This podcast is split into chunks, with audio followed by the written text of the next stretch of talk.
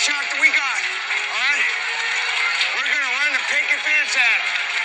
Now, boys, don't get caught watching paint dry.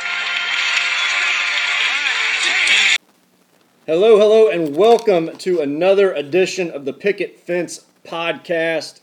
Today we have a special guest with an Inside the Huddle edition of the Picket Fence podcast with Coach Josh Thompson from Barr-Reeve.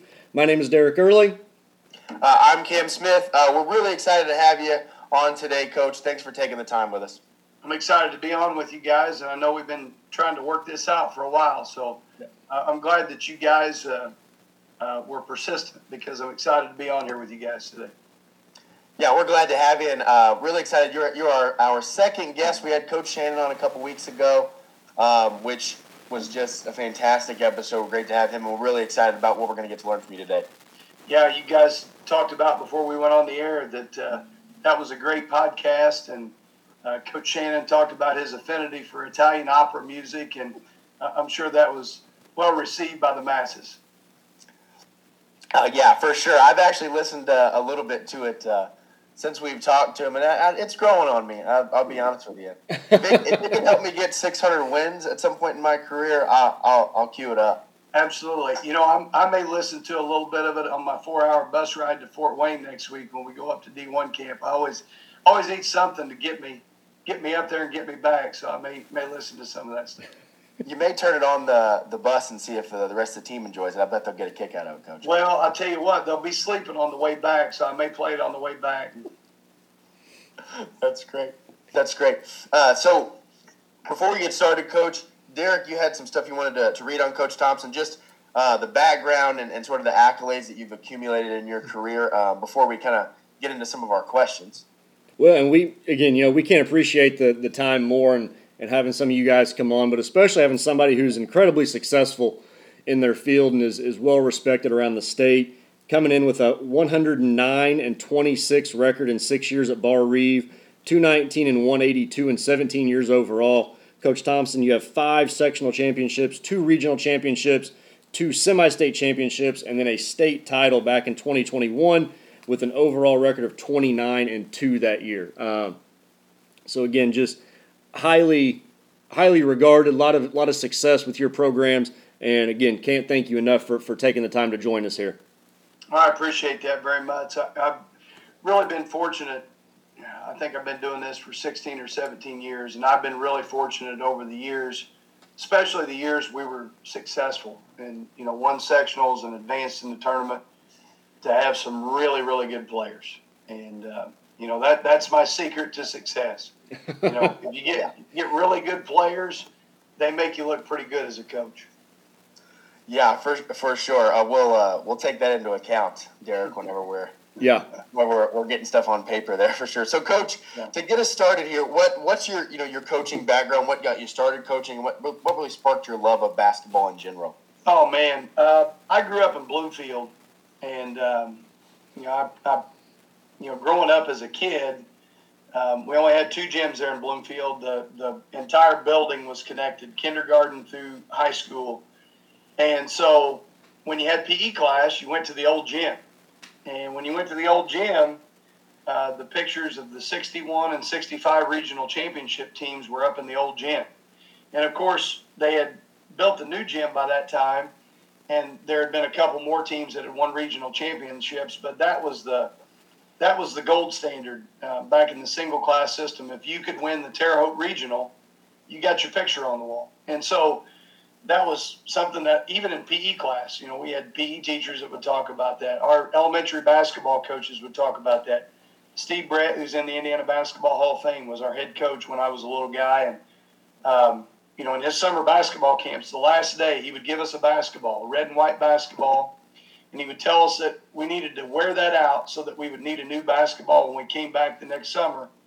And then he would point up to the regional championship pictures and he'd say, you know, that's the goal and um, you know we always you know would strive for that and then uh, ultimately steve left to go to seymour uh, after i was in the seventh grade now i ended up being able to coach with steve when he was at Loogootee and so uh, kind of a wild story about how that all shook out but you know, we would go scouting and we would go to coaches' clinics and go play golf together. And, you know, I always asked him, I said, what was it that made you leave to go to Seymour? And he would say, I, I knew your class was coming. I had to get out of there. but no, I think the real reason that he left to go to Seymour was, you know, back then, single class, you go to an opportunity where you host a sectional and the regional every year, and everybody's got to play through you. Um, but then ultimately, Ron McBride took over. And uh, I think one of these days, I think Ron's going to be in the Hall of Fame. Um, you know, the the court there at Bloomfield is named after Ron, and so I was I was fortunate enough to play for him. I played for a guy named Rick Hudson in the eighth grade. Played for a, guy named Scott Yoho in elementary school. Another another guy that really got us going from the second grade on was Jeff Van Devender. And so I, I credit really, really good basketball coaches and then we had a guy that came along in elementary and junior high named Michael Hayes, and Michael got us going in the weight room and, and was always giving us motivational stuff. So I, I couldn't have asked to have played for better better coaches in elementary and junior high, and then um, and then obviously playing for Steve and Ron.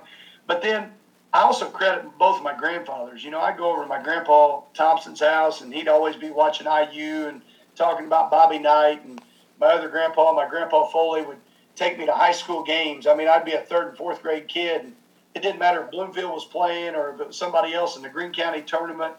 He was taking me over to WRV, and I was looking around, dreaming about playing in sectionals. And my my love for the game really got started at a young age, and I think it was just because I was so blessed by so many good people. Yeah, absolutely. Uh, it you know, kind of similar with Derek and I, we, we've talked about that. It, it just kind of is the, the culture in the state, but just the people you're around just kind of grow that, you know what I mean? And, and it's, yeah. Absolutely. And then I, I also would be remiss if I didn't, you know, talk about my mom and dad because my dad wasn't a, a basketball player in high school. Uh, he was an excellent track athlete. He still holds some school records there at Bloomfield. Um, but I, I talk about how great of an upbringing I had – uh, with them, they never put a lot of pressure on me. It, it was always very supportive of everything. Uh, they'd run me back and forth to the gym and the different camps that I wanted to go to. Um, you know, our vacations when I was a kid were, you know, AAU basketball. You know, if we, if, when I got into junior high and high school and I was playing AAU basketball in Columbus, Ohio, that was our vacation for the summer. And, um, you know, they were just always very supportive and, and, uh, you know, I didn't have one of those dads that criticized everything that I did. And I remember when we lost my last game my senior year, that next morning I got up and, you know, it felt like I was, you know, had still been kicked in the stomach and was going to be going to a funeral that day. And I just remember my dad coming in and patting me on the back. And he said, Hey, he said, I'm really proud to be your dad and I'm really proud that you're my son. And winning and losing basketball games isn't going to change that. And, you know, I was just very fortunate to have that type of that that type of um, you know backing from my parents. Yeah, good people around you are certainly uh, something that you you can't uh, can't go without. Absolutely, that's for sure. Uh, Coach, getting into some of your not only your background, but you know you've been somebody that's been at a couple of different schools: Springs Valley, Wood Memorial, uh, Vincennes Lincoln, and now at, at Bar Reeve. What are some of the foundations and principles that you've taken with you to those schools and tried to instill in those programs? Well, you know, I, I hate to sound cliche, and, and one of my coaches, my eighth grade coach, Mike DeCourcy, if he listens to this, he's going to make fun of me um, because he, he always hates like the three E's or the three C's or whatever. Three T's, and, and that's toughness, teamwork, and tradition. So no matter where I've been, I've really stressed those three things to our players. And obviously at Springs Valley, you know, when you talk about toughness, those those kids are tough. You know, those, those kids are football-minded kids. Um, you know, it, it's just a, a, community where people really work hard. Um, you know, the tradition of having Larry Bird around, I thought that was always really easy. Uh, but the thing that was difficult for me going in there is because they had had five coaches in six years before me was trying to get them to play together and, and to play as a team. And, um, you know, so I've just really carried that everywhere that I've been. I, I don't know that I intended on uh, when I set out that I was going to be at three or four different places, um, but it's just kind of the way that it worked out. I went into Springs Valley, and um, you know, I was a young coach and thought I, I was going to set the world on fire, and I worked really hard at things. And I think after five years, I think my career record was like 30 and 80. And we had done a lot of work with the feeder program. I had some really good people help me there. Tony Whitaker, who was the elementary principal, went on to be superintendent. He had been an assistant coach for Tom Bradley at Orleans, so he understood the importance of the feeder program. We tried to do a lot of the things that, that we do now at Barr-Reeve. Um, we tried to do some things that I had done as an assistant at Loogootee under Steve Brett. And, you know, one of the things that I can look back on after that, that five year experience at Springs Valley is a lot of those kids that were in that feeder program that Tony and I ran. We had a lot of help from people like Frank Decker and John Neal, who were my assistant coaches. Those kids went on to have a lot of winning seasons and they won some sectionals. Now, there were a lot of things that had to happen after we left, um, but I, I, think the foundation was there. And the reason that I left, uh, it wasn't because I wanted to leave, it was because, you know, there were a couple board members that felt like they needed to go in a different direction. And, you know, I'm not so sure that I don't agree with them. You know, you're 50 games under 500 in five years. You know, maybe you do need a new voice. So, um, you know, they let me go, and I really did a lot of soul searching and went home and talked to my wife about it. And I said, hey, I said, I'm an assistant principal here at Springs Valley. I can, I can, you know, stay in administration, maybe work my way up and be an assistant superintendent, superintendent one of these days. And she just kind of looked at me and she said, but that's not what you really want to do, is it? I said, no, it's not what I want to do. I want, I want to coach basketball. And so, through a lot of prayer and a lot of soul searching and stuff, we decided that if an opportunity came our way, um, you know, that, that we would take it. And I remember still sitting in my office, and I got an email from Steve Killian, who was the AD at Wood Memorial at the time, and he's still the AD. And um, ironically, he had talked to Coach Hughes, who was here at Barr-Reeve, and Brian had told him, he said, "You need to talk to Josh." And I still thank Coach Hughes for that because I think that had a lot to do with me getting the Wood Memorial job. And uh, and went over there, and, and I was blessed, I think, to come in there at the right time because we had a lot of great kids, and um, we, we had one special player, Connor Severe, who ended up playing down in your neck of the woods at IU Southeast. Yeah. Um, we had some guys when Connor was a senior uh, that were freshmen, and they had no idea what they were doing. They were just special players, and you know the moment was never too big for them. We won the sectional that year. Uh, Orleans was ranked number one, and we upset them in the sectional. Um, and the first year that Barr-Reeve won the state championship in 2015, they beat us in the regional championship. Um, so we had a really good run. Then the, then the next year, um, Severe graduated. Uh, Lathan Falls, who was our top returning scorer, tears his ACL against Heritage Hills in the in the uh, scrimmage in the preseason scrimmage, and we kind of look around and and I'll never forget this uh, Amber DeCourcy, who just retired as uh, legendary volleyball coach here at Barr-Reeve. Uh, her husband Mike, as I mentioned, is my eighth grade coach. He was the best man in, in our wedding. Amber called me and she said, Josh, she said, one thing I want you to think about is, is your goals and your aspirations for your team this year shouldn't change, even though you had a significant injury. And we kind of rallied around that. And I think that year we ended up still winning 20, 21 games and got to the regional final. And uh, the tough luck of that was that Falls was going to come back in the semi-state. He was cleared to play and was probably going to come back and would have been able to play in the semi-state. I think if he had been healthy that year, I think we probably would have, uh, you know, at least won the regional and, and had a shot to go to the state finals that year. But you know, those are just the type of things that you have to deal with sometimes as a high school coach. Then after that, then I had the opportunity to go to Vincennes. I was there for two years and I thought really that was that was the first time that our family had all been together in one school corporation. When I coached at Springs Valley and when I coached at Wood Memorial, I drove back and forth from Loogootee. And so when we took the Vincennes job, all of our family got together and we thought that's where we were going to stay. And uh, at the end of that second year, had a really good year, got a contract extension, got a three-year deal, and really was set that that's where we were going to be. And then in July, things opened up here at Barr-Reeve, and um, kind of an ironic situation. I'll try to tell the story real quick, but Scott McClellan, who's at Noblesville, really good friend of mine, he was coaching at Morristown at the time. And Scott called me and asked if, I knew anybody at Barr-Reeve, and I said, yeah, I know some guys over there. I know the AD pretty well, and, and so I, I called and recommended Scott, and I said, Scott's the guy you need to hire. And they were going to do interviews on Monday, and so Scott calls me on a Saturday morning, and he and his wife, he, Scott was supposed to interview at six o'clock on Monday night. And Scott goes, Josh, he said, I just want to thank you so much for helping me. Now, Scott would have got an interview whether I made the call for him or not, but I was just trying to help push him over the top. And he goes, Man, he goes, We just built a new house up here at Geist, and my wife took this new job. And yeah, I think I'm going to stay at Morristown at least another couple years.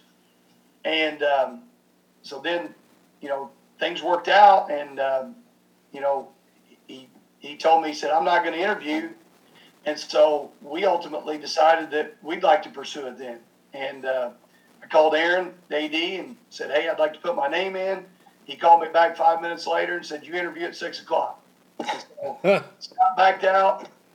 I walked into the six o'clock interview, and I, I, guess maybe that was God's plan that whoever interviewed at six o'clock was going to get the job.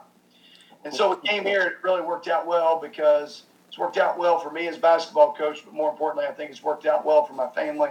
My daughter won two state championships playing with Amber, and uh, you know, it's, it's been really good for us. Barr-Reeve and Montgomery have been really good to our family.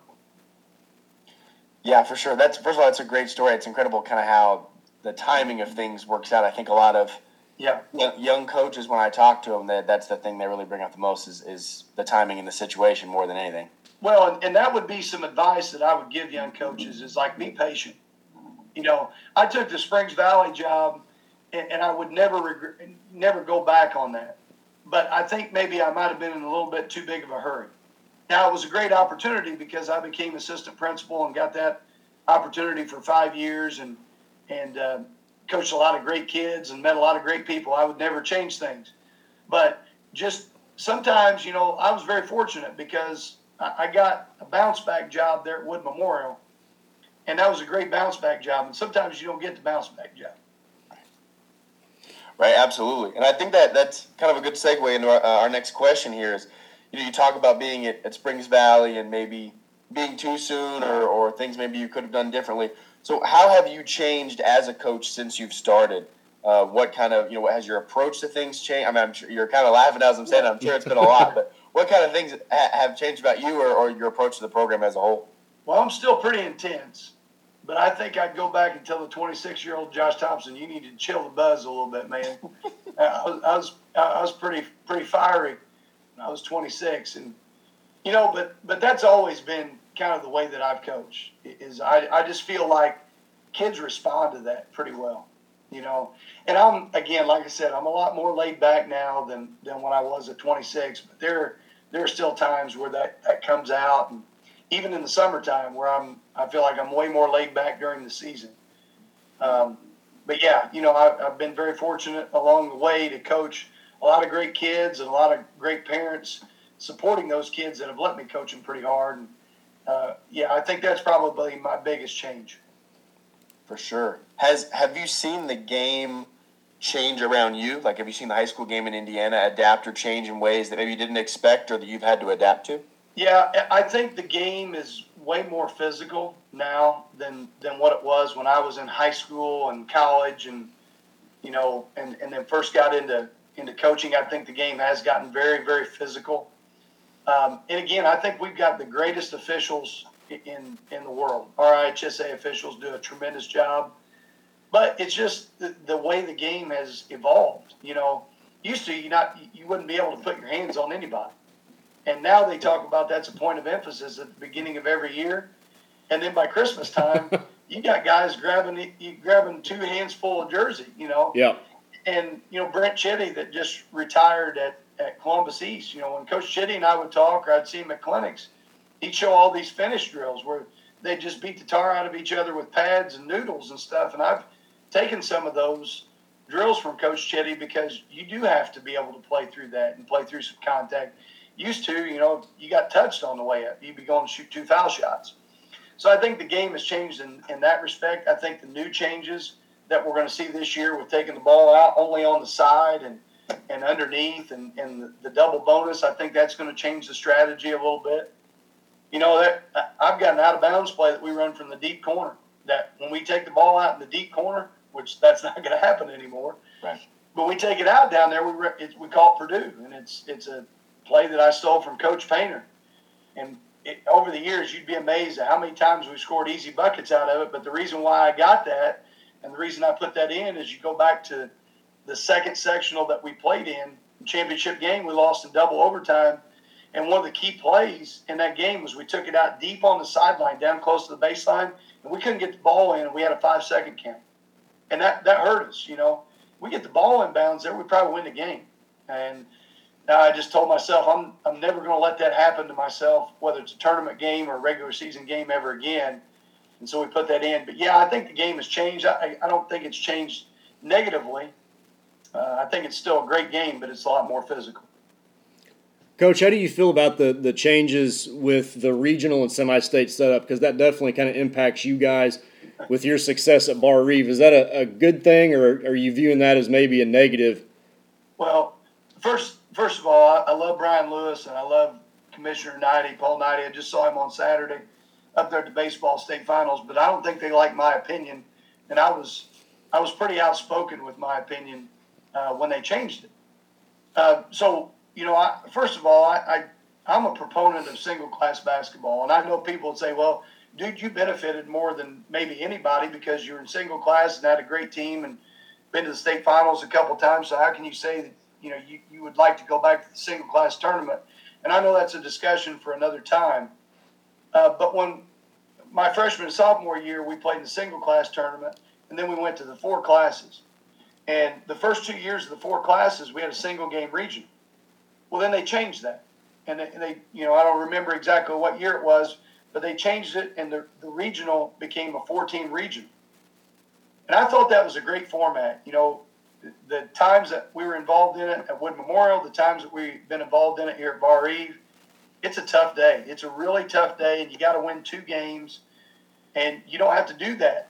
And I think that's why a lot of teams play these holiday tournaments, you know, to get their kids in the mindset of you got to win a couple games in a day. And I don't, I don't think that's a bad strategy to play uh, a tournament format like that sometime in the season. But going back to that, um, then you know you, you had the North Semi-State and South Semi-State, and I'll tell you what, those Semi-State days were tremendous. You know, in, in 2015, when Scott's team at Morristown, I'm sorry, in 2018, when Scott's team at Morristown beat Barr-Reeve, and then the next weekend won the state championship, you had Barr-Reeve and Morristown, and then you had Warren Central and New Albany at, at, at Seymour. And that place was sold out for both games. Right. This last year, in the single class tournament eh, over here at the Hatchet House, I'm telling you, that, that place seats, you know, 8,000 people. That championship game over there, there might have been 1,500 people there. And to me, that's that's not a semi-state championship. And I just don't like it. And uh, you know, again, we, we mess with tradition. My comment on the whole thing was I had two teams at Wood Memorial um, that we won the first game of the regional and lost the championship game of the regional. And so the justification that I've been given for it is it allows teams and communities to advance along farther in the tournament. Well, that's great, but then why, why did we change that? You know, back in the early 2000s, if that was the reason we're trying to give more kids and more communities an opportunity to advance, why'd we ever change it to begin with? And I think a lot of it, and we all know this, it all goes back to what can generate more revenue. If you have more teams deeper in the tournament, the thought is you generate more revenue. I'm going to be real interested when we look at this over the next three or four years because I think the revenue from single class semi states is really going to suffer.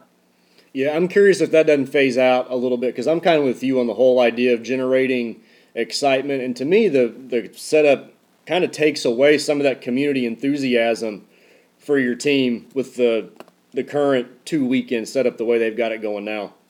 Yeah, I'm Gene Miller. You know, anytime Gene Miller talks, I listen. You know, some of my favorite times are traveling for IBCA stuff up north and, and sharing a ride with Gene Miller and whether it's you know for the top 100 or for the all-state voting, and um, you know, Coach Miller talks about how regional weekend, regional Saturday in the state of Indiana was about the best weekend of basketball that you could ask for. Well, and, and that was regardless of whether you were the 1A or the 4A level. And then what you had with those semi states is, you know, you might have a 2 and a 3A or a 1A and a 4A. And, and people would watch both games. I remember 21, our game against Tindley. you know, obviously there was a, a team involved in it, Southridge, that was coached by Mark Rohr. So a lot of people from Bar Eve were very interested in that game. And, you know, Mark was coaching Colson Montgomery now, playing in a White Sox organization. And so you had a special play there. Um, in 2019, when we played there, we played Bloomfield in the first game. Second game was Ben Davis uh, against Trayce Jackson-Davis in Centerville. And so you, you had people that wanted to stay to those games. I just don't think you're going to have situations where people are going to bounce from one game to another to, to see featured players. Yeah, the, the the draw to some of those semi-state afternoons were certainly something special because, like you said, you could have communities not only going to watch their team play, but you had the three A or the four A game following up, and there was vested interest there too. Yeah, again, I'm not taking anything away from one A basketball because we're a one A school and we've obviously been tremendously successful, but you know, some of the matchups that you saw in the semi-state last year, they're not just they're just not matchups that are going to lure the common fan. You know, but the common fan will come watch Barr-Reeve play Tindley or Barr-Reeve play, um, you know, Bloomfield, especially if they can watch Trayce Jackson-Davis in the second game. Right. Absolutely, uh, Coach. To to kind of go back to what we were talking about earlier with your with your uh, your program foundations. Right now, we're in the summer, and I know uh, we're all jumping around to different you know games and shootouts and having workouts and things like that. What what is your summer uh, basketball approach? What are you looking to get out of it? Do you have goals that you set with your guys, or is it is it different year to year?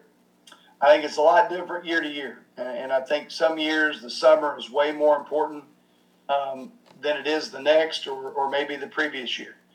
Um, the one thing that again you, you talk about my approach to coaching 16 years ago, man, I was cutthroat in the summer. Um, I was worried about wins and losses, and I was worried about, you know, who was playing well, and I'm still worried about that. And I like to see my guys what they can do, especially, you know, last summer where we had lost so much from the previous two seasons, and we had to plug guys into new roles, and that was extremely important for us last summer.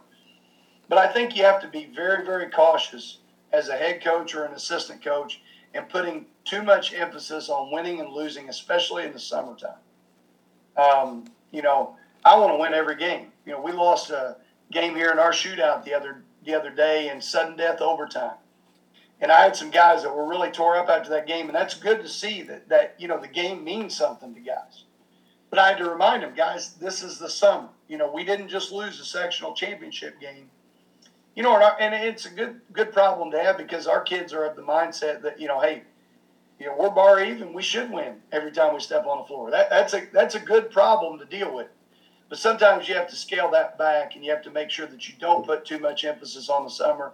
My emphasis is on what we're going to do here in a little bit. We're going to get in the weight room, and so I think that's tremendously important. You know, we've got our junior high kids in the weight room a couple days a week now, and get our high school guys in here three days a week. I think that's tremendously important. And I, think your skill development stuff is incredibly important. I think what's way less important is wins and losses. I've, I've got a I've got a running joke that I've always used with all my assistants, whether they're junior high coaches coaching in the summer or high school, is that they don't hang banners for what you do in the summer. Now Barry Stone, who's now assistant superintendent up at North Daviess, he was one of my feeder coaches at, at Vincennes and Barry, you know, he ran the printing press and, and the STEM program. So there was one day I walked into my office and, and Barry, he had been assistant superintendent, so he had keys to everybody's office. And, I, and our junior high kids had won a team camp, Dan Sparks team camp. And I walked into my office one day and there was a banner hanging on the wall, Dan Sparks team camp. So, you know, but I, I just think you have to be real careful about uh, putting a lot of a lot of stress, a lot of emphasis on winning and losing in the summer. Yeah, I don't disagree. I, and, and I, I want to follow that up too. I don't think social media helps with that. You know, you know, social media is good, and and it's bad um, for everything. But you know, I, especially for young coaches that are like taking a new job and you're getting to know players and you want to see what you got and you want to give guys opportunities, and then you got some guy that you know that that runs a, a Twitter website and he's breaking down every high school game and you know that guy feels pressure and under the gun right off the bat because everybody that follows high school basketball is going to be on the John Harrell website, you know, seeing the breakdown. And, and I think that's kind of unfortunate. You know, maybe we should ban all social media and all fans from everything in the summer. well, to follow that up, Coach, what what is your social media policy? How do you go about handling that type of stuff in, in today's society, today's world where everybody lives on the cell phone uh-huh. and you're a tweet away from having, you know, oh, either positivity or negativity coming flying your way and information, you know, we know travels very, very quickly. How do you go about handling that particular hurdle there? Well, first of all, I got to guard myself on that because there's a lot of times I want to respond to things on social media, not necessarily with our with our players and our program. I don't necessarily go looking for that stuff. Um, you know, I, every once in a while something gets brought to my attention and I want to respond. Um, I typically don't respond to anything that has anything to do with our team unless it's tremendously positive. Um, you know, so that's kind of my policy with with our program stuff. Um, myself and my assistants, we kind of share that role of monitoring our our program social media presence.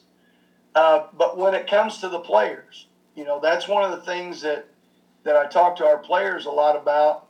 Uh, one of my former assistants, Tim Helfand, he had a buddy that that actually um, worked in the CIA, and Helfand always talked about his buddy's policy on uh, on doubt of whether or not you should or shouldn't do something. He said, "When there's doubt, there is no doubt." And so I tell my guys that all the time. I'm like, listen, if you have any thought in your your mind that maybe Coach Thompson wouldn't appreciate this, maybe my teammates wouldn't appreciate this, then all doubt has been removed, and you don't put it out there. Whether it's a picture or you know a comment about somebody. I remember one year when I was at Wood Memorial, I had an assistant coach that came up to me and he said, "Hey, we got this guy." And he's been talking all kinds of smack. I can't remember if it was on Twitter or, or you know, one of the platforms to Pike Central. And I'm saying, I said, why in the world would he be talking smack to Pike Central? We haven't beat those guys in 18 years or however long it's been. So, you know, don't you think we ought to beat them before we talk smack? And you know, we had to have a team meeting and talk about that. About hey, listen, let's do our talking on the floor. And so that that's kind of the message that I, I send to our guys. And we don't tend to have a lot of problems with that. I know that's a, that's a big issue for a lot of coaches, but we're, we're pretty blessed that we don't have a lot of a lot of concerns there in that area.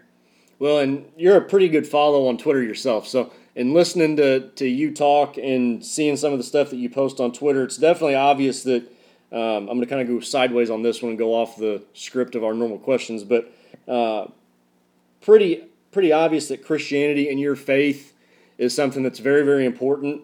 And yeah one of the things I wanted to ask was how does that, how does your faith, how does that help you when you coach? Well, talking about the the calming, I mean that's something that that I've got to I got to pray for before every game before I go out. You know, I, I do I pray on my own. Uh, we pray as a team. You know, I feel very blessed that I'm in a community um, that that really supports that.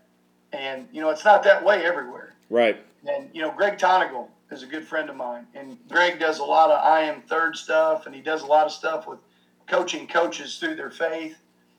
Um, and you know, Greg, he could have moved on to a lot of jobs over the years. And um, one of the things he's told me is he goes, I couldn't do the things that I'm that I'm doing here at Indiana Wesleyan at you know a MAC school, let's say. And so you know, you, gotta you gotta understand that there's certain things that I guess I'm very fortunate enough that I'm able to do here that I might not be able to do at other schools. Um, we have a Wednesday night Bible study, and um, we do that after every Wednesday night practice. One of our players leads that. Um, I've done that everywhere that I've been. Um, after Springs Valley, I started that at Wood Memorial, and uh, we don't we don't force any of our players to, to go to it. Um, it's it's voluntary, and uh, it's, but it's become a big part of what we do as a program. I will say this: um, when I was at Springs Valley, I attended FCA, you know, meetings and stuff like that, but I wasn't wasn't really involved in it, other than just attending the meetings. And I know when I got let go there, and my wife and I, we spent a lot of time in prayer about where where God wanted us to be next. One of the things I remember uh, talking to him about in prayer was, "Hey, when if and when we get another opportunity and you open a door, I'm not doing this my way anymore. I'm going to do this your way." And uh, just tell a real quick story about that. When I got to Wood Memorial, I coached this kid named Connor Maurer. And Connor was tremendously strong in his faith. And Steve Killian told me about how great of a kid he was. And, and uh, anyway, I went to Connor and I, I texted him and I said, Hey, would you be involved in helping me get FCA started here at Wood Memorial because we don't have it? What I later found out when he responded to me, Yes, I'd love to, to do that. And Connor went on to be a great leader for our FCA is he was actually um, in the chapel at church camp there in July because it was during our dead period. He was at church camp and he was in the chapel and he was actually praying that God would give him a, a ministry leadership opportunity. And he had no idea what that would be. And so later on, when we connected, he told me that story and, and Connor looked at me and he said, Coach, he said, that's not a Coach Thompson thing. That's not a Connor Maurer thing. He said, that's a God thing. And we kind of ran with that, and FCA has become very, very strong at that school. Um, but like I said, it, I, I, just made that promise to him that, you know, one, if and when we got that next opportunity, that we would do it his way. And I tell you what, his ways worked out a lot better than my way because I was 30 and 80. well, kind of like you were saying, you know, the, your players and us as individuals, we be we become like the people we surround ourselves with and, and who we get around. And I think that's an awesome example that you've got going on there at Barr-Reeve and the programs you've led prior um, to set for your kids and give them that that type of example and that foundation. I think that's awesome. Yeah. You know, and, and I, I talk to my kids about that, about the opportunities that they have. You know, my daughter won two state championships. You know, my son's a fourth grader. He's a pretty good player. And, uh, you know, I'm not I'm not putting the Mr. Basketball ad together for him or anything yet, but he's a good player, and you know, but he's surrounded by really good players, and you know, he, he's successful in baseball, but he's surrounded by really good players. My son, that's a sophomore, that'll be on our JV team this year. His best sports are track and cross country, but he loves, you know, to be with his teammates and play basketball. I always talk to them about, hey, whatever you achieve athletically, like you didn't do that like you you got put in an opportunity to be blessed by great teammates and to have some athletic ability. There are countless people out there that would love to have the abilities that you have and the opportunities that you have. And so you've got to be appreciative, I think, to him for placing you where you're at when you're there. No doubt. Coach, that's great to hear. And I think as, you know, young coaches and assistants like myself and Coach Early, um, that's one of the things we always talk about. You know, looking for the opportunities to surround ourselves with either that, that kind of leadership or where that kind of thing is going to be fueled. So we just love hearing hearing that yeah. from you. And if anybody, and I've, I've shared some stuff that we use in our Bible study, um, they're on Google Docs. So if any coach out there, whether you've got a fifth grade girls team or uh, you're an assistant coach at a college and you're looking to do something like that, um, I've got everything that we use throughout the year and um, I, will I'll share that with anybody. Sure, so I'll, definitely shoot me an email. Yeah, I'll definitely be taking you up on that for sure. Yeah. Um, Coach, to to turn the conversation a little bit towards the the X's and O's, I, we got a couple interesting questions here for you. So, um, first and foremost, do you have a favorite quick hitter that you like to go to, or a tight game, a favorite set that you or your staff really like to look for? Yeah, we've got a couple. Um, that that we really like to go to. Um, and I think it's important to have some sets like that that are your go-to sets. And even if your competition knows that you're going to utilize those sets, um, every set that we run, we have at least one or two counters to that. And so, you know, our two or three go-to sets, we've got two that we really go to against man, and we got one that we can go to against zone. And no matter what type of zone that you're in, that quick hitter will will you know give us a couple different options. Um, but again, and I know this sounds silly. Um, there's no magic potion though when you get down to those moments where you need to have a play made, and really, it, it is about the players. It is about the players because, and I, I go back to the 2021 team, and I'm a big motion guy. I love four out, one in motion. Like that's my bread and butter. Um, Rick Majerus stuff, um, you know, all the guys that are really successful um, with the four out, one in. I've looked at all that stuff. But when I had that team, I had Bryson Graber, who ended up being the state's all-time assist leader, and we ran this modified dribble drive stuff, and I called it the Bryson Graber offense because Bryson was going to get us shots. And uh, yeah, so we to answer your question, we've got a couple quick hitters that we go to. Um, one of them involves uh, ball screen action because I think the utilization of ball screen in in your offense, I think t- in today's game is really important, um, and that's probably an evolution of the game. Um, and it's got a couple reads for us depending on how teams are going to play at ball screen. But really, I think in that last 30 seconds of the game, you shouldn't be surprised by their ball screen coverage. It's probably not going to change from the way it's been throughout the game. And so it starts, one of our sets starts off with a ball screen, and then we have the option to run that into a pick and pop, uh, or we can run screen to screener action off of that, or we can run it into a flare screen. So we have three different options out of that one set. Uh, I'm sorry, into a stagger screen.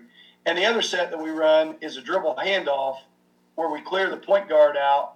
We come off of a ball screen and we hit, and we, we make that pass. And then that guy that came off of a ball screen immediately comes off of a flare screen and he's got that side cleared out.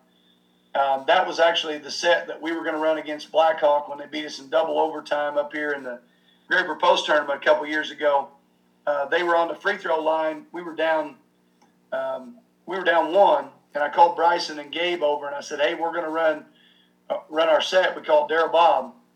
And um, and after one of these fictitious, going back to social media, we call it Daryl Bob because uh, Daryl Bob Schwarzentrooper is a, a, fake Twitter account that supports Barry basketball. So but anyway, I told those guys to say, "Hey, we're running that," and Gabe goes, "So you want me to shoot the three off the flare screen?" I said, "Absolutely." I said, "You've got 34 points right now." I said, "We're either going to win or lose here." He said, "What if we're only down two? And I said, "No." I said, "I don't want you to sweep and drive. I want you to shoot it off the flare screen."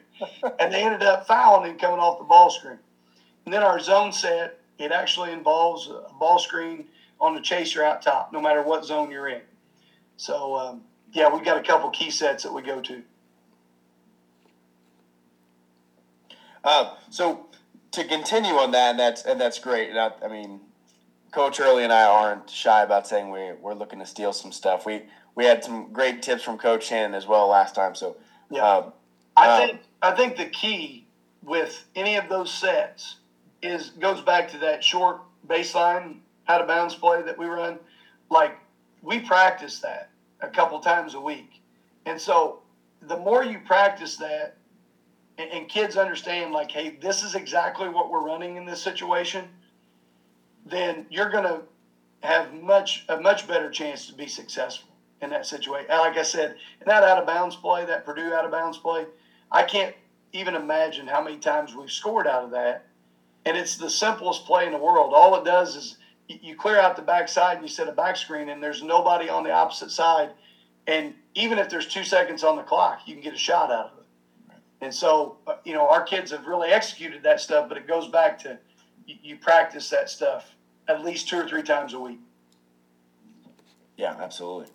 Um, getting into the, the practice and, and, executing things like that, uh, it was one I was going to say for a little bit later, but I, I'm a little bit too antsy about it. I want to ask it now. So you brought up some of your past teams. Um, so I was at the semi-state game when you played Indianapolis Tindley uh, mm-hmm. in Washington. Yeah. Um, that is probably the best team defense that I've seen executed in a game, especially one of that scale. Guys were unbelievably high IQ basketball players.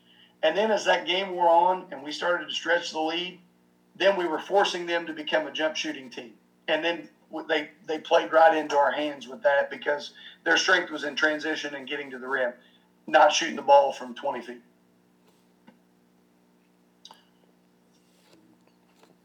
Go for it, Cam.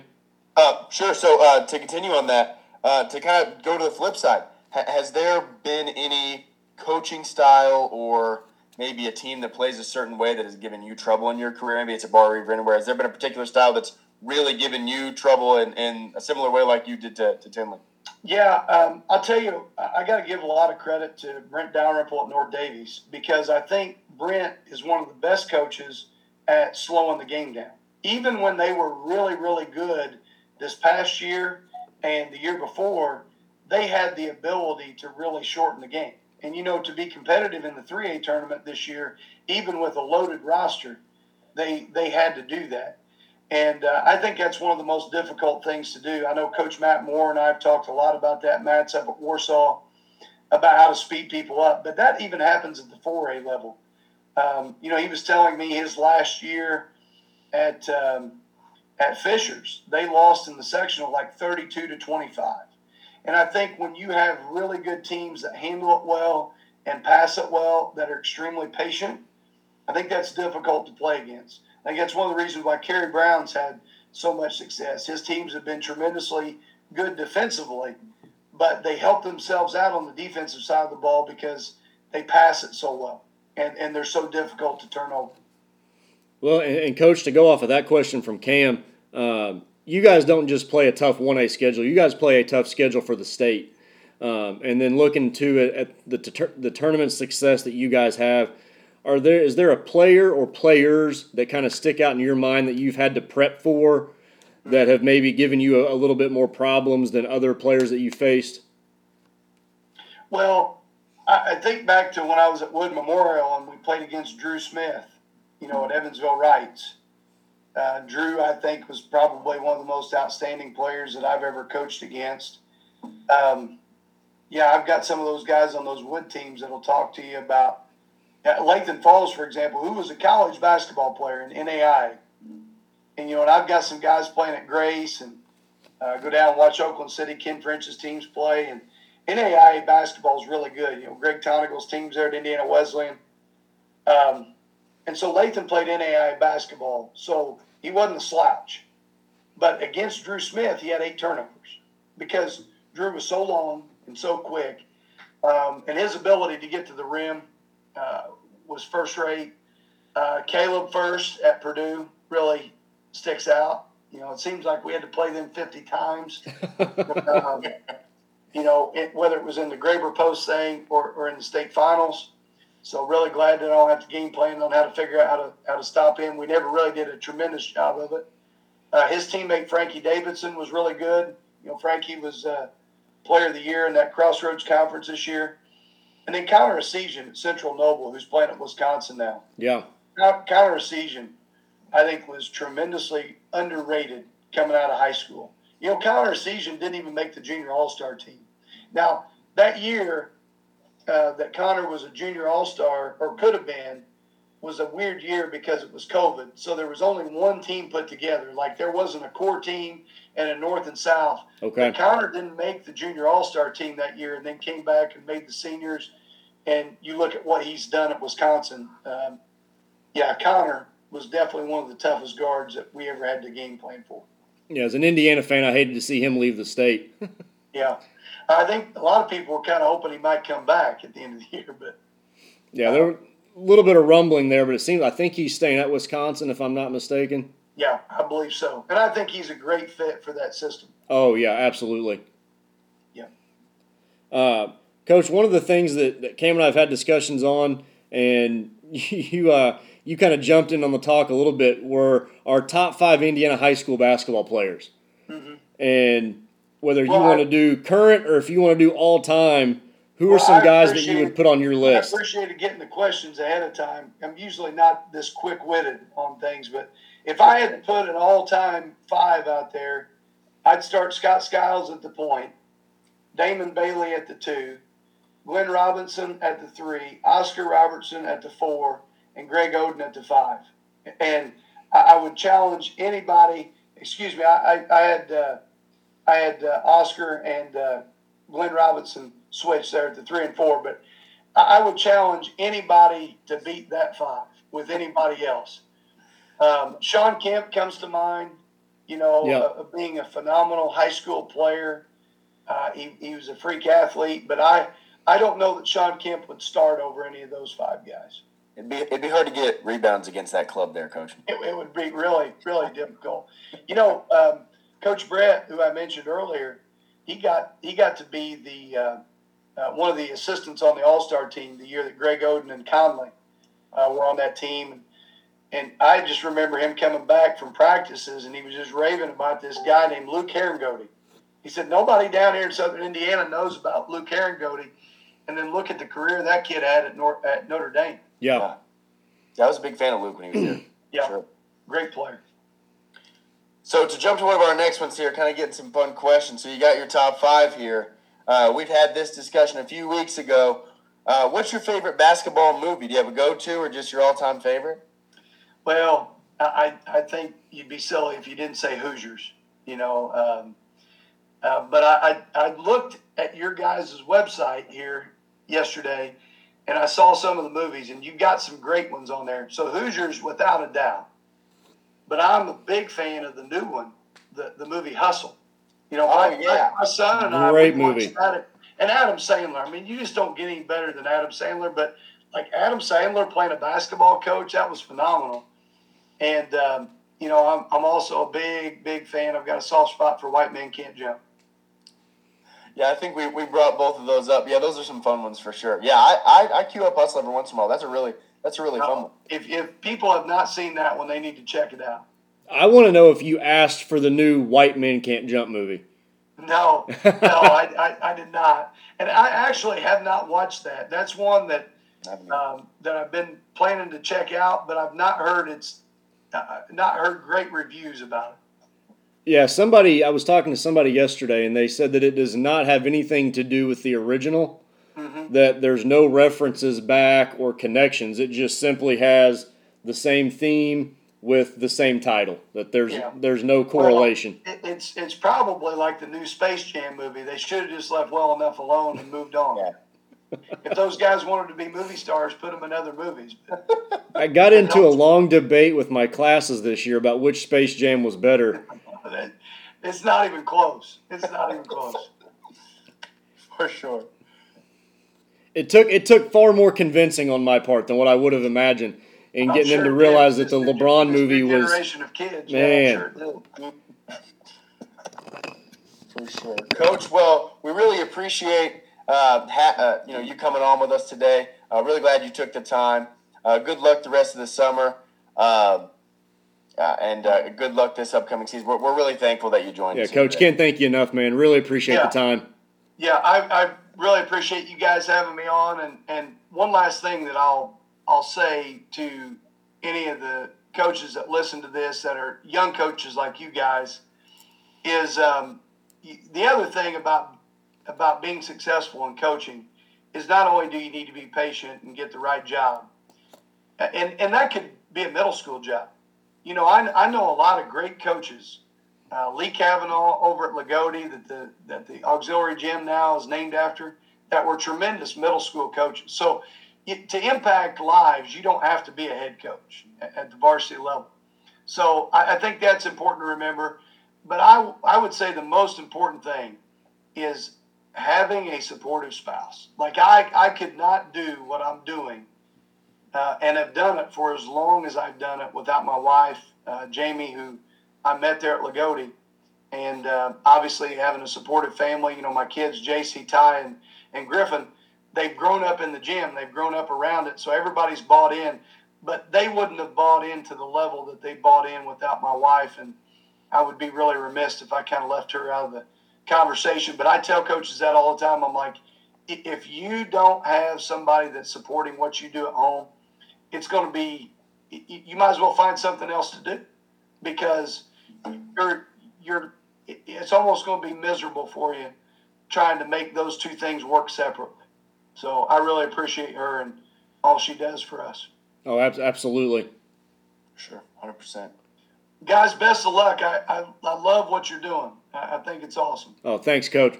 Yeah, we really appreciate it. We're glad we're glad to have you, and hopefully we can uh, you know have some more guys you know like you come on here and, and learn from them for sure. Yeah, I'm going to share my email address on here real quick if that's okay. Awesome. Sure, absolutely. It's J Thompson at bar b a r r dot k one two dot i n dot us. And if anybody wants that stuff, like I said on our Bible study, uh, the quick hitters that you were talking about, I don't mind to share those. I've got all that stuff in FastDraw. Um, you know, and I, I will tell you this: ninety nine percent of everything I have is begged, borrowed, and stolen. So it's it's nothing new. I've got it from somebody else. Yeah, That, no, that one quick hitter, the flare screen into a ball screen, that that came from one of my assistants, John Neal, and so we use that all the time. hey, there's no Yeah, sense in sure, reinventing yeah. the wheel.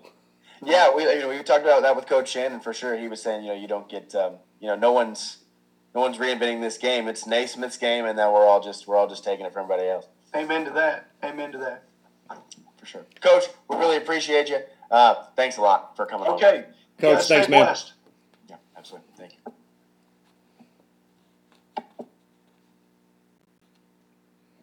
Uh, thank you guys for tuning in and listening. Uh, we're so thankful uh, for uh, Coach Thompson coming on. Uh, listen and, and watch our social media this week for our uh, next episode.